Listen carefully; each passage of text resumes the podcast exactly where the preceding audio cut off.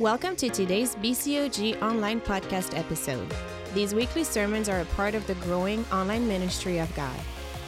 Beaufort Church of God is a growing multi-campus and multicultural Pentecostal church north of Atlanta. We are reaching people around the world to see lives transformed through a personal relationship with Jesus Christ. Thank you for tuning in with us and enjoy today's episode with Senior Pastor Joey Grizzle. Please remain standing. Second Kings chapter six.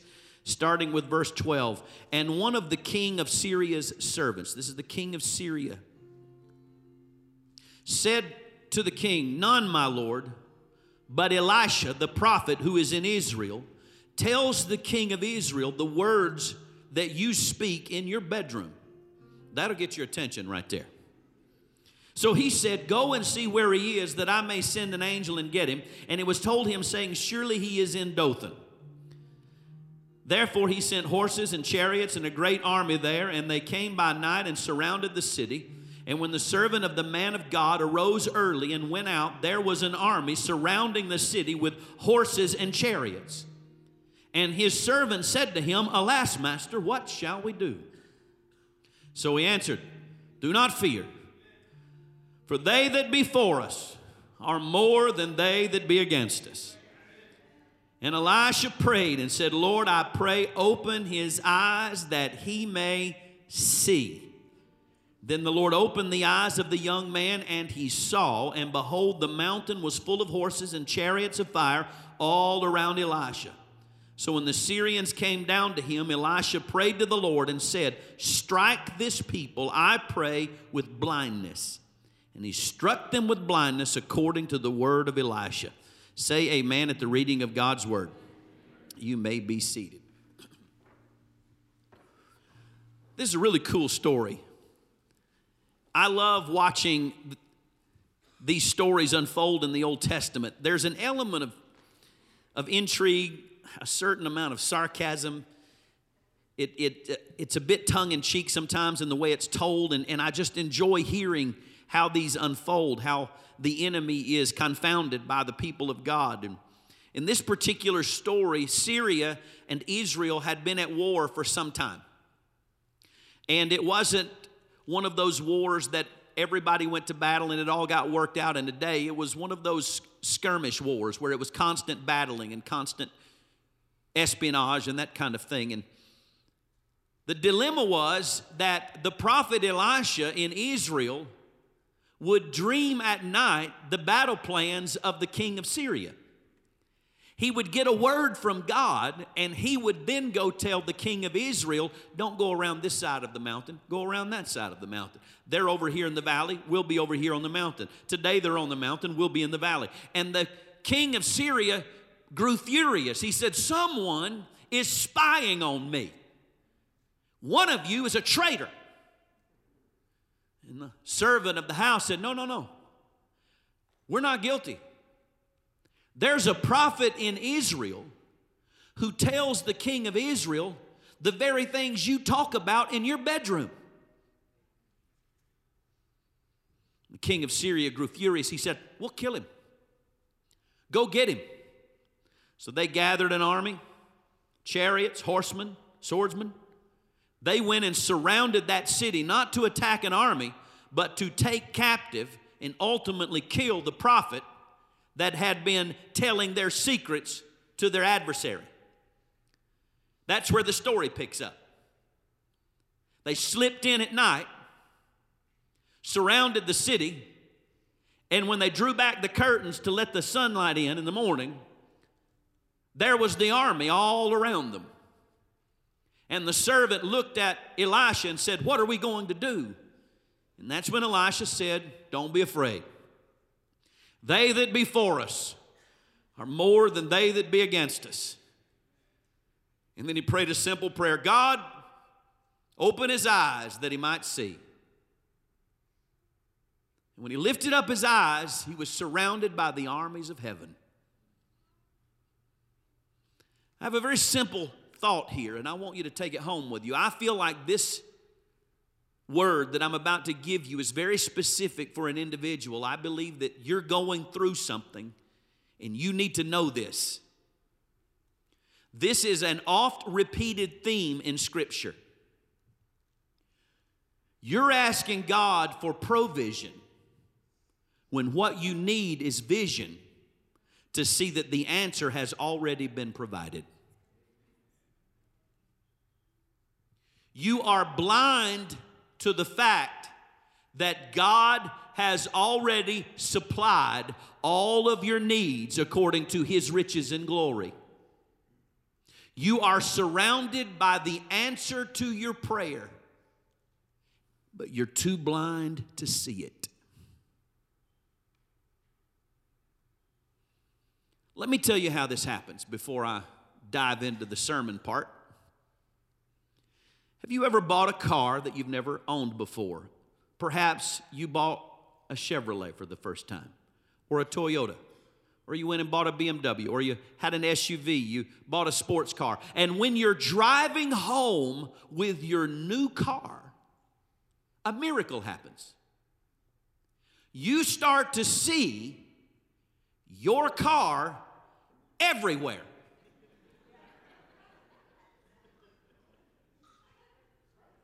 You say something like this: I didn't realize how many people have bought a car just like the one I'm driving. Until you own it, you can't see it. And the dilemma with you is you want God to answer your prayer before you let Him live in your heart. So the only thing you see is through the eyes of unbelief. You see hypocrisy in the church. You see danger on every front. You see everyone gossiping, and you see all of the anger and sin and frustration because it is a reflection of what you already own. But the day you let God move into your heart is the day He will open your eyes, and you will realize that angels encamp round about those that love and fear Him. You'll realize there's a lot of people who still glorify His name. You'll see the glory of God and the laughter of a child as God begins to speak to you through the sunset and the stars, and you'll live in, with an attitude of gratitude because your eyes have been opened and you realize your prayers have already been answered. I believe it with all of my heart. This is a theme throughout Scripture that people are often praying for things that the solution is already in their hands. For example, it starts out, let's say, with Abraham. On his way up Mount Moriah, he was having to sacrifice on that mountain. His little boy asked him, I have the fire, we have the wood, but where's the lamb? And Abraham said, God will provide for Himself a lamb. And when on top of that mountain, this drama unfolds between God and Abraham. And when God finally spoke, the Bible says Abraham lifted up his eyes and he saw a lamb in the thicket. While Abraham's coming up one side, the provision's coming up the other side. So Abraham named God with a brand new name on that day. He said, you're just not Jehovah, you're Jehovah Jireh, because my God shall supply.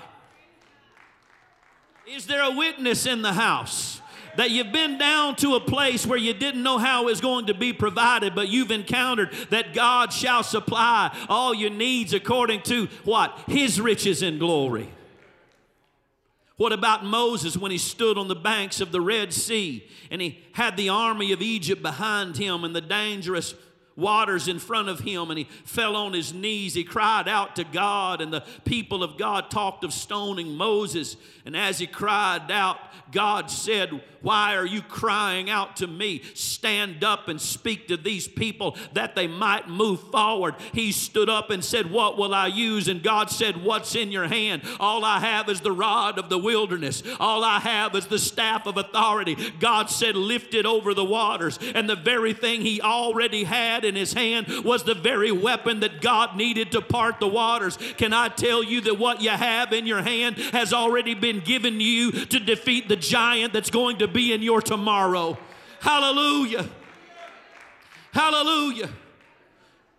I love the attitude of David when Saul tried to put the armor of the king on him, and he tried it out and he said, no, let me just get five smooth rocks and let me get the slingshot that I've been carrying around for years, because David knew that what God gave him yesterday was good enough for the giant that was in his today.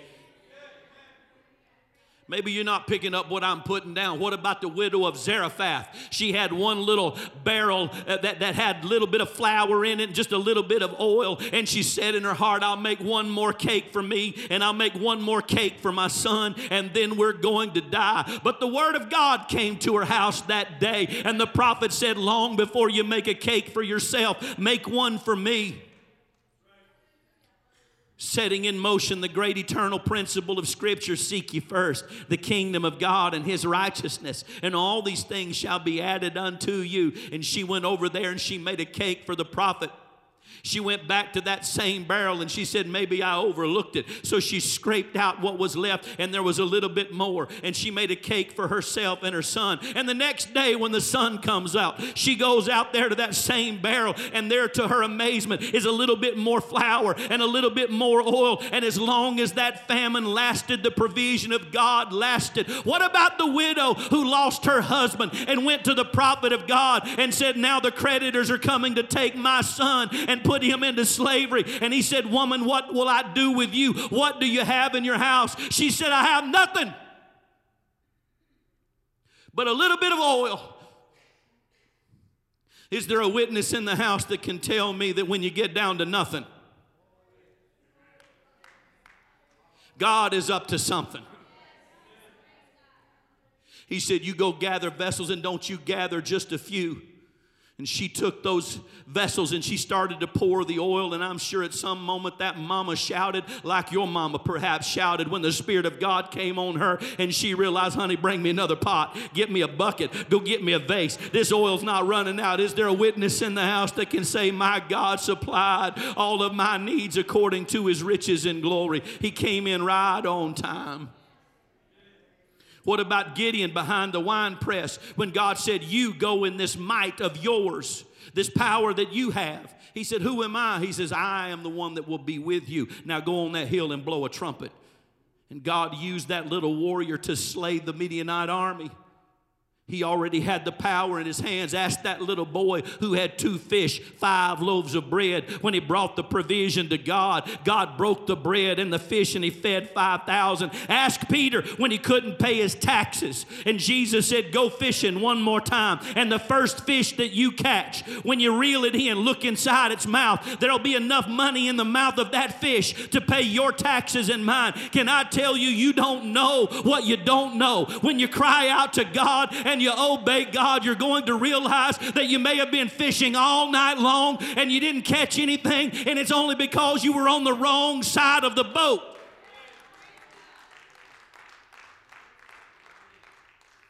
You don't need provision. You need vision. Now, I'm going to shoot straight with you. I get ticked off at stupid. I, I can't handle it. I try to be compassionate with all the sins that come across my way. But when somebody is just a dummy,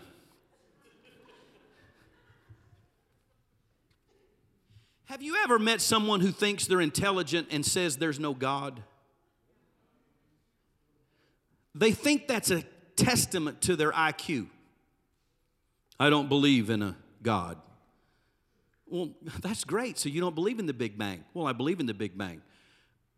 Well, that's a form of, of a God. Well, no, it's not. It's just power source. You know, dark matter, the God particle. I mean, not. You see, when we believe in creation, we believe in one miracle. When you believe in evolution, you have to have more faith, because you believe in a million miracles. You believe that there was a miracle of, of a celestial body forming a solar system, and that there was one planet that oscillated around the sun and happened to be the right distance, and that H two O was present in this oxygenated the atmosphere, and that all of these miracles came together, and these organic compounds formed a living cell and made a leap, and the living cell crawled up like a tadpole out of a pond and become the frog, and the frog sprouted wings, and, and, and all of a sudden you have to believe in miracle after miracle after miracle, and you call me the person with faith.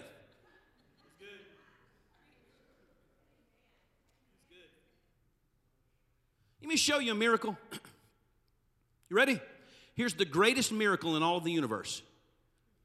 This, this can't happen anywhere else in the universe. This is the absolute most astounding miracle in the history of billions of years of celestial bodies hurtling through the universe. You ready?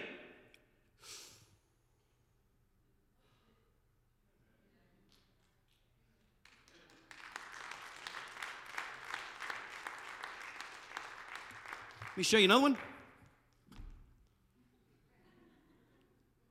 The earth spinning.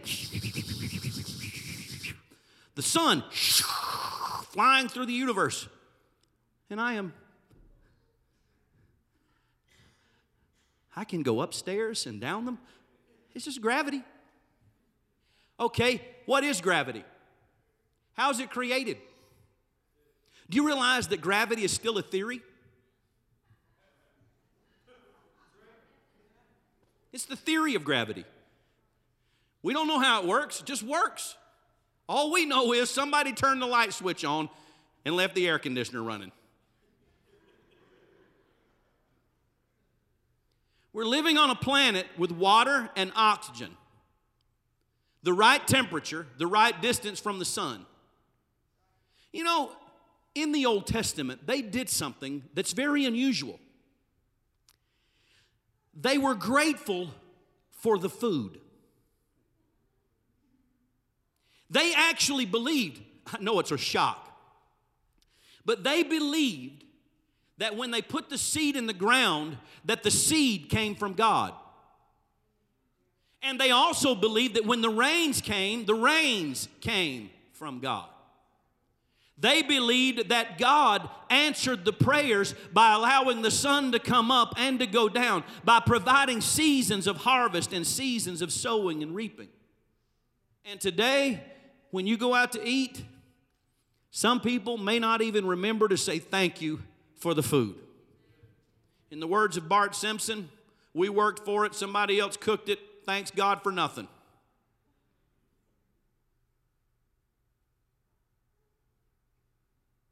You're swimming in an ocean of miracles, dying of thirst.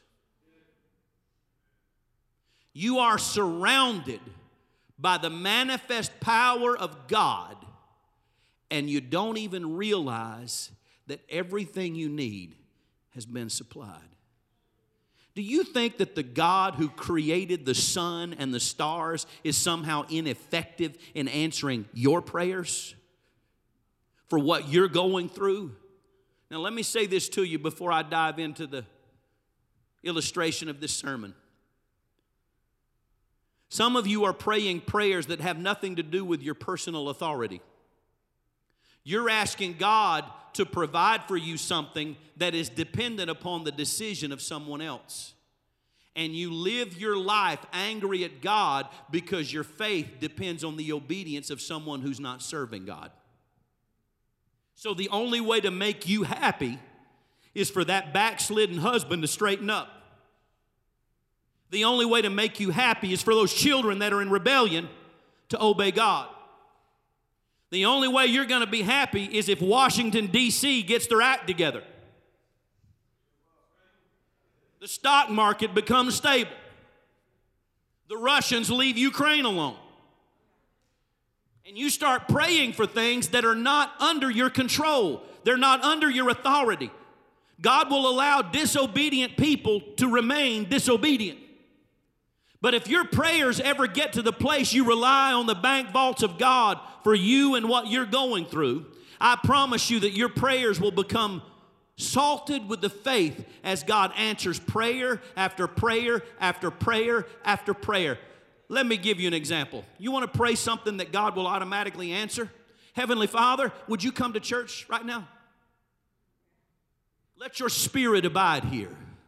For where two or three are gathered together in your name, you said you would be right there in the middle of them. As a matter of fact, God, give me wisdom today. For anyone who asks of wisdom, it will be given to them. Lord, let me have the power of the Holy Ghost in my heart. For you're a good, good Father and will not hold good things from your children. Start praying for the things of heaven and not of earth. Set your affections on things above and not on things below. Your eyes are looking at the enemy. What God wants you to see is have eyes that can look for God. For only the pure in heart shall see God. If you'll buy the vehicle called the power of the Holy Spirit, if you'll buy the vehicle called salvation, the gospel of Jesus Christ, your eyes will be open and you will see God. And I love the way this story progresses. When he opens his eyes, he sees the army. They're surrounded by chariots and the horsemen and the armies of God. And I know what you're thinking. No, that's just for him. He was a great man of God. That's for that story, but that doesn't apply to me. That's not true. The Bible says that the prophets of the Old Testament understood in part, but we of the blood-washed and the redeemed understand completely that Jesus Christ is the salvation of our lives. And the Bible says that the least in the kingdom of heaven is greater than these, that angels encamp round about those that love and fear him. Why? Because we know the name, the name which is above all names. So that when we look out the window at the devil, you know exactly what to say. I don't have to wait on an angel. I don't have to wait on the provision of God. I can say, in the name of Jesus, the devil has no authority over my life. In the name of Jesus, get thee behind me. In the name of Jesus. Because at that name, Jesus, every knee shall bow and every tongue confess. Am I right about it? Scott taught me this when I was young. My dad went to him, and Scott had been afraid of the dark. And so Dad taught him a spiritual weapon. He said, when you go in there and you're afraid of the dark, you just stand there and you say, get thee behind me, Satan, in the name of Jesus. And the devil has to leave, and he won't bother you. So Scott started marching all over that house and turning lights off as he went. He'd go into a dark room, a dark closet, and he'd rebuke that darkness and tell the devil to get thee behind me, Satan, in the name of Jesus. And then he wanted to teach me how to do it. I called him Cotty at that time. I was too young to understand the importance of all the vowels and consonants being part of the name, and I, I called him Cotty. So Cotty came to me and he said, now, I know sometimes you're scared of the dark. So what we're going to do is when you go in there, you say, get thee behind me, Satan, in the name of Jesus. Satan, get behind Cotty.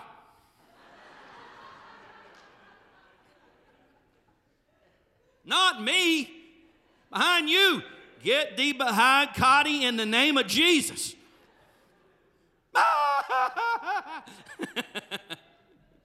He was terrified all over again because he had to fight his demons and mine after that. We have the name of Jesus in our arsenal now. We understand the devil has already been defeated. We don't have to be intimidated of the devil because no matter what he says, he can't put Jesus back in the grave. He walked out with keys to death, hell, and the grave. My name's written down. Oh, listen to me. Let me tell you something. I hope we can see the video because you'll see this to be true one day. If the Lord will replay this little clock for you, I want you to, I want you to be able to see what your father's face looked like the day you got saved. My dad has a great salvation experience. I love to hear him tell the story of going to Gainesville Church of God and crushing a cigarette on the stoop of the church before he went in. Got on the back row of that church and gripped the backs of that pew till his knuckles turned white. Seemed like every word was straight to him. Went down to that altar. They told him to confess his sins, and after forty-five minutes, they informed him, you don't have to name all of them.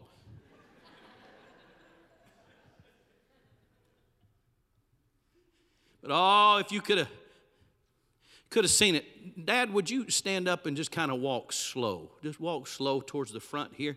If you could have seen heaven, the Bible says there's more rejoicing in heaven over one that comes home than over ninety-nine that are saved. And God the Father said, bring me the book. Bring me the book. And he opened up the Lamb's book of life. And when Dad said that name, Jesus, he wrote that name down, Michael Grady Grizzle, and he wrote his name down in the Lamb's book of life. And the Bible says that just like the prodigal son's father who came off the porch to meet him, God met him in that altar. He said, why don't you go ahead and set him aside to be filled with the Holy Ghost? Why don't you go ahead and call him to preach and give him a ministry? Let him build churches. He's not worthy. No, he's not worthy, but now it's not him. It's the blood that was shed for him. His name has been written down. No weapon formed against him will prosper. Greater will be he that's in him than he that is of the world. He will dwell in the secret place of the Most High and dwell under the shadow of the Almighty. A thousand may fall at his side and ten thousand at his right hand, but it will not come nigh him. Oh, if you could have seen your daddy's face the day you got saved, you would no longer be afraid of the weapons of hell because God is on your side. Thanks, Dad. Thank you, Dad. Yeah. And then he prayed an unusual prayer. He said, nah, I want you to strike them all with blindness. And they groped in the dark. And they followed the prophet. He took them all the way to the king of Israel. It's a great story. I'll let you read it when you get home. I don't have time to tell it all. But this business of striking the enemy with blindness is a very important principle in Scripture. There's a book titled God's Smuggler, where a missionary was taking Bibles into the Soviet Union. And he would take these Bibles and he would distribute those Bibles. It was illegal to do that at that time. The underground church of Russia was a persecuted church. You've met Slavic Radchuk, spent time in prison. His family was sent to prison. I met a pastor in Lviv, Ukraine, who almost died while he was in jail for preaching the gospel while in the Soviet Union. He tells the story of being blind from malnutrition and his kidneys failing from the abuse. And while he was in the jail cell of that basement area of that building, water was coming in on a cold winter day into his cell, and he was freezing to death. But he heard somebody singing. And he said, I, I felt the presence of the Holy Spirit come into that jail cell. And the Holy Spirit healed him. His eyes were opened. His kidneys were healed. And I got to go to his church and hear him preach. Well, God's smuggler was taking Bibles into that part of the world during that terrible time for the church. It was illegal to transport Bibles, so he would hide them in compartments of his vehicle. But one day he was making a huge transport, and he had Bibles stacked up in every seat. He had them in his passenger seat. He had them in the back seat of the car. He had them in the trunk. He had Bibles all in the vehicle, going to give them away in Russia. And while he was driving, he was stopped at a military blockade, and they were investigating the cars. And as they were walking up to his vehicle, he said, you've made the blind eyes see, and today, God, I ask you to make the seeing eyes blind. You can go get that book, and it describes how they would shine their lights through the windows, looking all in the trunk of the car, but they never saw one Bible because God confounded the enemy. They said, you're free to go, and he spread those Bibles all over the Soviet Union, and I'm a witness. I heard one of the first preachers who came to the Church of God convocation meeting at Lee University. I remember when they came out, when we went into that Russia, when they let the walls down, there was already a church there. There was already a Pentecostal believer there. And that church flourished and it spread like wildfire because God's glory went before them. You've heard Doctor Ron Charles tell the story. He came to our church. He's a missionary that we have supported. He has been in Egypt for many years. There were, there were several moments in Egyptian history, recent history, where the church was persecuted. I remember the pictures of the Coptic Christians being escorted to the beaches of Egypt, and they are martyred on the beaches, and their death used as propaganda for those doing the execution. Doctor Ron Charles lived in a village that was targeted for execution. He had some ability to speak to government officials, and they asked him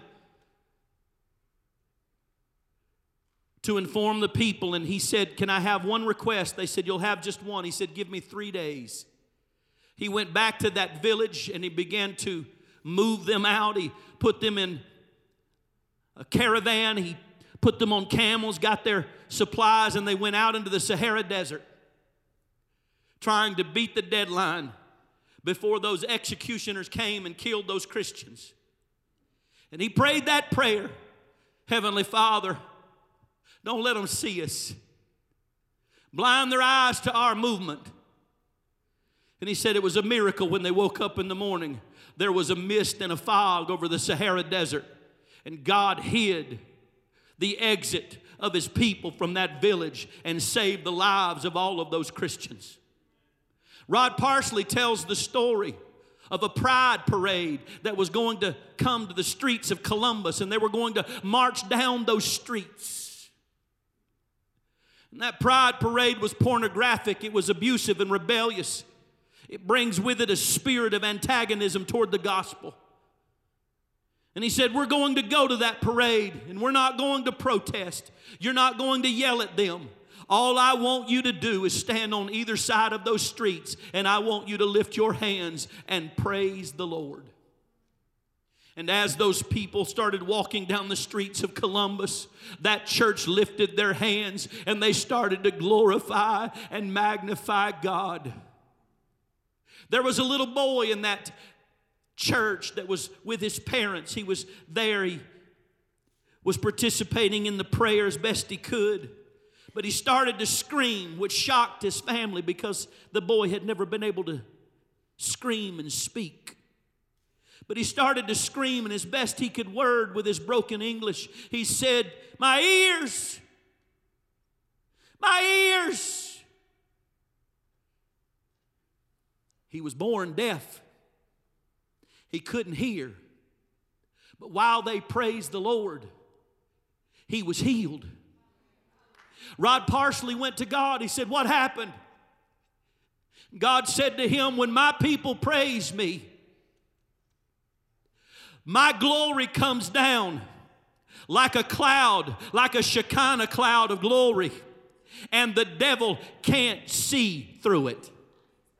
And when you began to magnify my name, the cloud of my glory came down on that street, and it looked like the Midianites fighting against Gideon. They started to fight one with another because my glory created confusion in hell."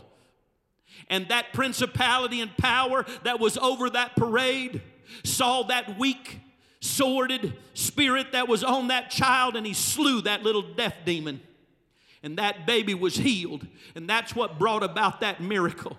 That's his story. That's the way he tells it. But I think I understand one thing to be eternally true. When my praise goes up, his glory comes down. When I begin to magnify God, he opens my eyes to the possibilities, and he shuts the eyes of the devil to where I am. When I begin to magnify God, he opens up the windows of heaven and provides for my needs according to his riches and glory, and he blinds the devil to where I am so that I dwell in the secret place of the Most High and abide under the shadow of the Almighty. I'm telling you, the answer to your prayer is already in your life.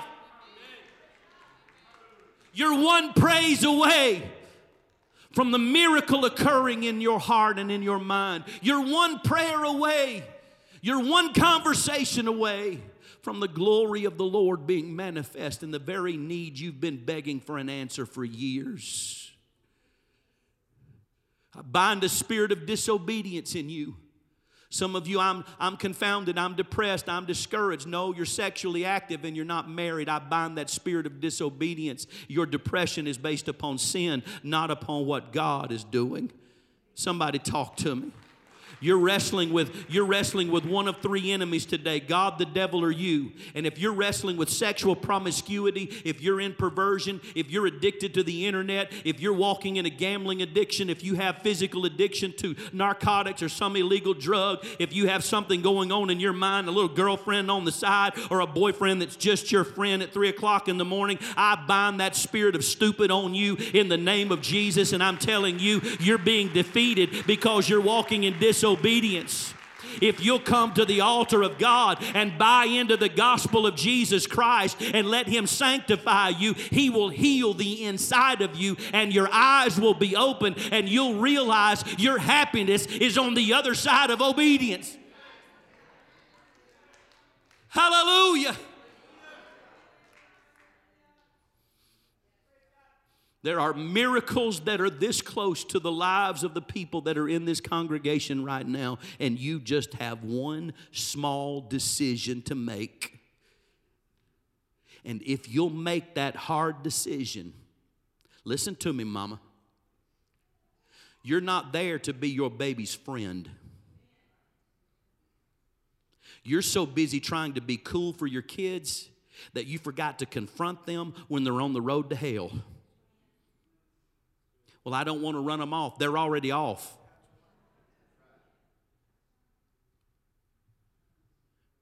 You need to go ahead and start praying for the revelation of truth and glorifying God and let the Lord open up that window of heaven, because I promise you the answer for your life is already in your life, but you've told them to hush because you think you know better.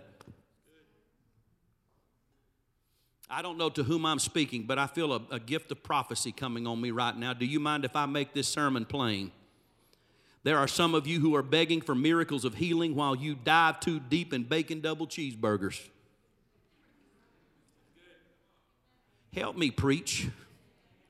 You want God to heal your marriage, but you hadn't bought a, ba- a bucket of roses in twenty years. I bind that spirit in the name of Jesus. You want to heal your home. You start saying, I love you, instead of cursing in the morning. You read that Bible in the morning. You get about the Father's business. I would that God would open your eyes, get you out of the bed of complacency so that you can be what God called you to be. If you're going to see the angels of God, you've got to cooperate with the Spirit of God.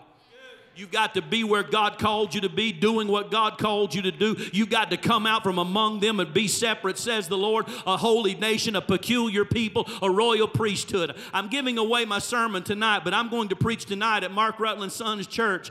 The revival of peculiar is coming to America, because you can't fake peculiar. I got a whole church full of it. That's how we get our word out there. Something just a little bit different about you. You've been blending in with the devil so long. You've been hanging around trying to be friends with the devil. And be, be, you know what? I, I'm just friends with them. I'm just friends with this. I'm just friends with that. No, you're being tempted by that, and you're calling it gospel evangelism. I call it backsliding. But I believe with all of my heart that I'm standing at the windowsill of your life and you're wringing your hands. What shall we do? I'm praying right now that God open your eyes that you might see, that you might stop begging for provision, that God would give you obedient vision, and that God would illuminate your eyesight so that you could look over the landscape of your life and see that God has already supplied all of your needs according to His riches and glory. And if you don't have it, maybe it's because you don't need it.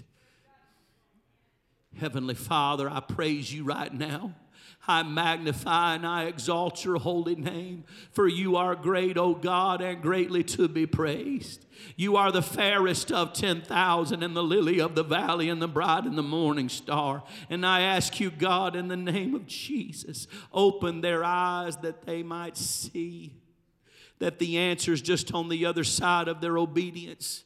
Their answer's on the other side of their connection. Their answer's just on the other side of saying yes to the Lord and no to the devil. In the name of Jesus, would you stand with me? I feel an altar of salvation. I need you praying, church.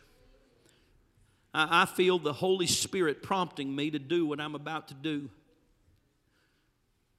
There's someone here, listen to me.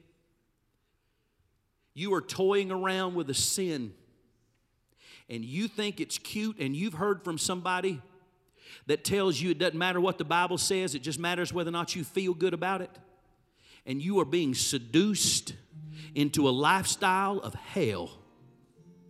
And I promise you, if you don't listen to me this morning, and you continue to reject God's voice, five years from this day, you'll look back on this moment, and you'll say, I wish to God I had heard the word of the Lord. You are headed down a trail that will not end well for you. If you're watching me online, there are times when I'm preaching that I feel that the Holy Ghost has consumed the moment, that I am obligated to say things that I don't know precisely where they fit or why I'm obligated to say them. But I feel like God may be speaking to you. You don't have to go to hell. You don't have to live in hell. The answer's all around you. The heavens declare His glory and the earth His handiwork. Can't you see that He loves you? They that be for us are more than they that be against us. Every head bowed, every eye closed. Please, no one's looking around. I'm not going to single you out. I want to teach you how to pray. Those of you who need to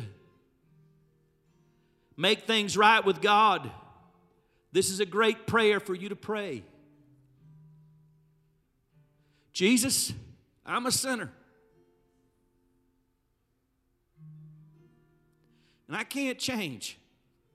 I've tried. I'm sorry.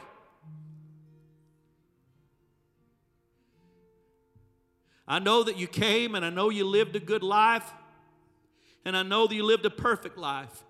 You died on a cross for me, and you rose from the dead, and you're coming back. I believe that. Can you forgive me? Will you come into my heart and save me and write my name down in the Lamb's Book of Life? And let me be a Christian in the name of Jesus. With no one looking around, if you prayed that prayer today, would you quietly lift your hand? God bless you. God bless you. God bless you. All over the congregation, God bless you. If you're watching me online or watching me on television and you prayed that prayer, would you type into the, the chat box, I prayed that prayer, so that we can know that you've given your life to God, so we can share the moment with you. Now, I'm going to dismiss the service with a blessing today. I have authority to bless your life. God has given me the authority with His word and with the calling and anointing that's on this church. And when I'm finished blessing your life and I dismiss the service, we usually clap and ask God to receive our praise for the service. But when you leave, please leave quietly, because I want to open the altars. If you would like special prayer, I want you to come to the altar. My wife and I will stay here and lay hands on those that come until we're finished, especially those who lifted your hand today. We'd like to pray with you. May you be blessed in the city and blessed in the field. Blessed when you rise and when you lay down at night. May the Lord bless you and keep you. Turn His countenance towards you and be gracious to you. Make His face shine on you and give you peace. Beauty for ashes and the oil of joy for mourning. A garment of praise for the spirit of heaviness. May the road rise to meet you. May the wind be always at your back. May the sun shine warm on your face and the rains fall softly on your fields. And until we meet again, may God hold you in the hollow of his hand. God bless you. I love you. I'll see you next Sunday. We hope you enjoyed Pastor Joey's word today. To find out more about our ministry, visit b c o g dot m e. Our services are live streamed weekly on Sundays at eleven a.m. and Wednesdays at seven p.m. If you have any questions, you can talk to one of our pastors anytime via b c o g dot m e messenger. See you again in the next podcast episode.